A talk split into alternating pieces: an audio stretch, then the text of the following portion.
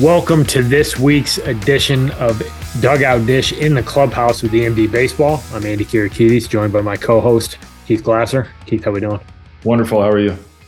All right, I'm doing good. We got another another quick hitter here. Uh, we're going to kind of do a, a, little bit of an update, a little refresh. Um, you know, kind of a recap of some information that we've been gathering from our our college baseball insiders, and I think you know one of the big topics of conversation this summer, and it'll be an interesting thing to watch unfold here coming up is the impact of the new contact rule and not being able to have any contact whatsoever with any player prior to January 1st of their going into their junior year. Um, so that 2026 class. Yeah. Did I say January 1st? Yeah, August 1st. Yes, August 1st. Excuse me. Maybe we'll edit that out. Maybe we won't because we try to keep it real here. Um, August 1st, going into their junior year. Apologies. Um, slip of the tongue, thinking about New Year. Um, but we've been talking to some guys, multiple different levels. I think this really is only going to impact Division One baseball. I don't see it having much of an impact anywhere else. Um, but it's, I think some guys are handling it differently. I think we've gotten some fairly uniform feedback, I would say. So, what do we got, Coach? I think the, for the most part, I think a, a, lot of coaches were in agreement that the rule is a good rule from the standpoint of, of slowing things down from the the sped up recruiting timelines for a lot of kids, and then you know I think from the outside looking in, um, you know, kind of the arms race of just committing as many people as you possibly can into your program. Um, more or less so that other people can't get them and then just kind of figuring it out later um, you know i think some of the bigger programs could do it right because they're committing guys that were likely going to get drafted um, you know but i also think like that kind of became a little bit of an issue in some in some instances where the draft got shortened people didn't get drafted and all of a sudden you have a lot more guys on campus than you uh, had previously anticipated having so um, you know, there, there's some give and take on each side. I, I think the one thing that, um, you know, one concern that I think has been raised by a handful of guys that that we've both talked to is that it, you know, the the the not actually talking till August first. You know, they're they're a little worried about being able to build relationships with those student athletes and the families to see if they're really going to be a good fit before they got to make a move. Um, you know, maybe becomes a little bit more transactional than um, you know that that what they think you know i, I don't know I, right? Like time will tell. Unfortunately right now and you know i've had this conversation with some families we've worked with like the the 2027 class and and you know somewhat the 2020 like it's kind of like re- recruiting purgatory right now. Like it, the, no one really knew what to do when that rule happened and last summer was just a, a scramble to see what happens. This year everyone's going to be a lot more prepared for it so we'll kind of start seeing how each and every individual program is going to attack you know the with the new rule to the 25s the 26s and the 27s um, you know maybe that means they have more camps and they try to get people on campus that they like and try to build that relationship on campus because you can't really you can't talk outside of that.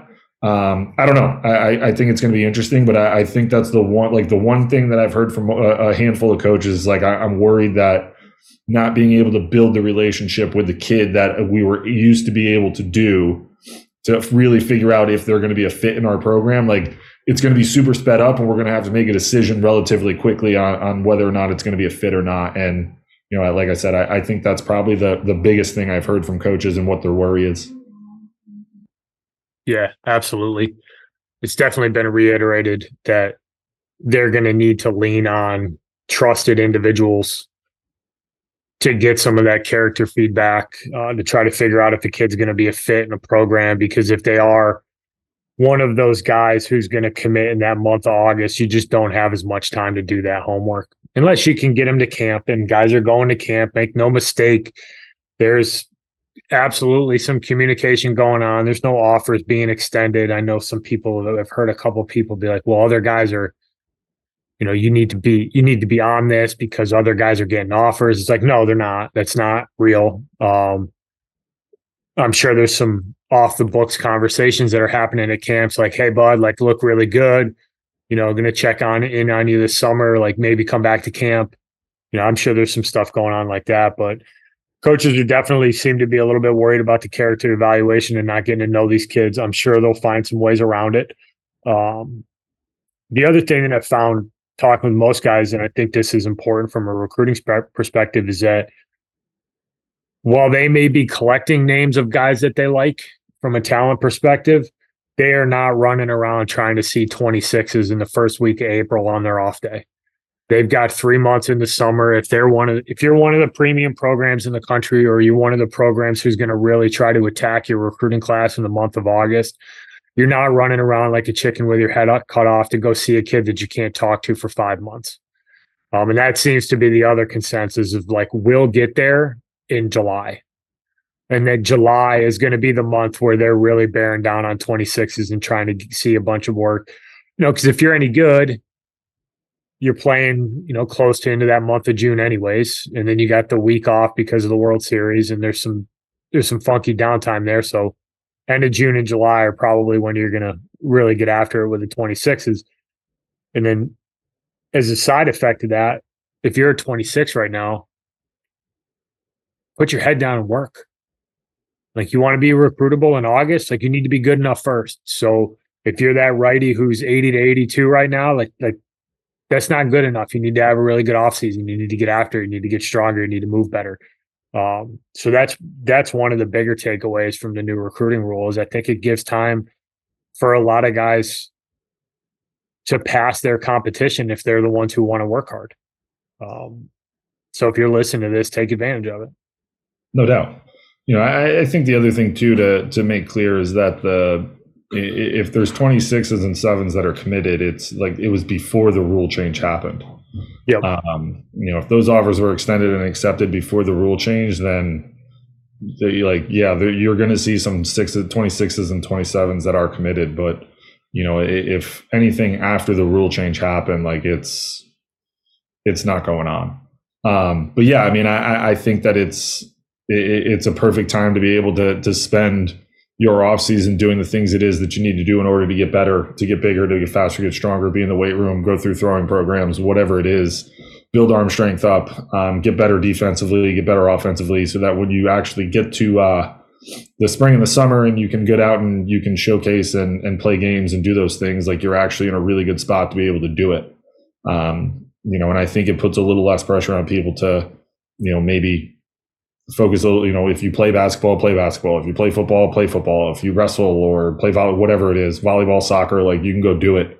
Um you know because that and again like the same point of not going out in you know, the first week of april to, to see a bunch of 26s and 27s like you know i don't there wasn't a lot of guys out hammering it all fall on 26s and 27s either. Um mm-hmm.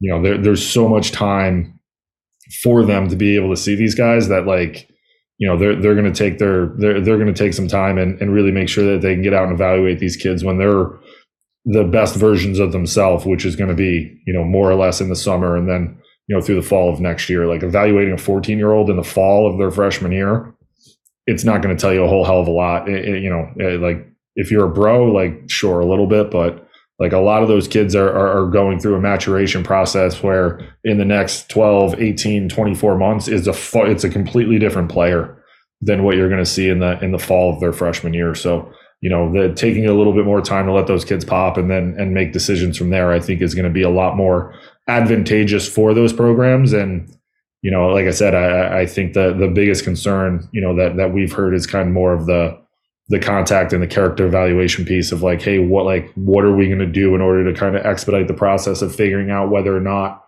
this kid is going to be able to fit into our program.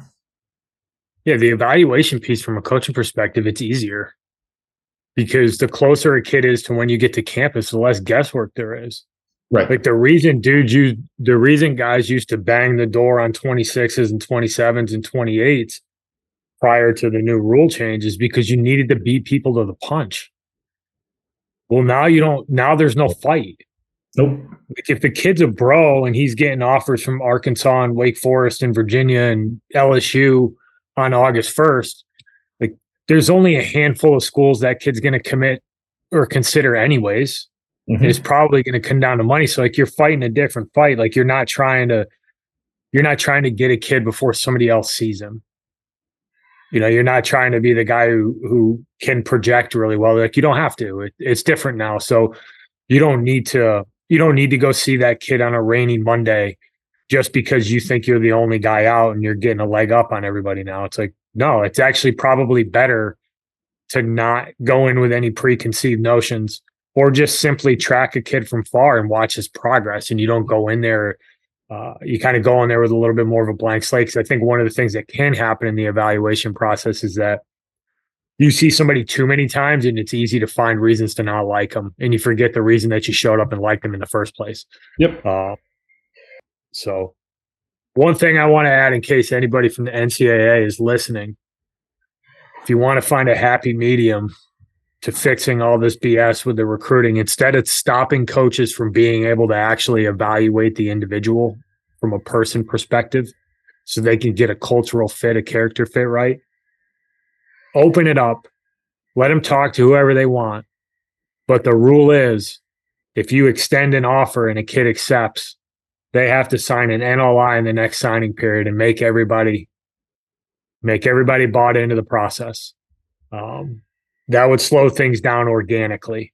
Mhm. You wouldn't have kids committing just to commit. You wouldn't have coaches having kids signing on the dotted line when they know that they have to be committed to it. Um, so just some food for thought. Love it. Right. Anything else to add? Nope. All right, that's it for this week. Www.emdbaseball.com. Find out more about what me and Coach Glass do to help families. Check out the online, the recently launched online academy if you want to leverage 25 years of coaching experience in a 10 module user friendly format. Uh, and follow us on social media at EMD, both on Instagram and Twitter. Thanks for listening this week. Talk to you next week.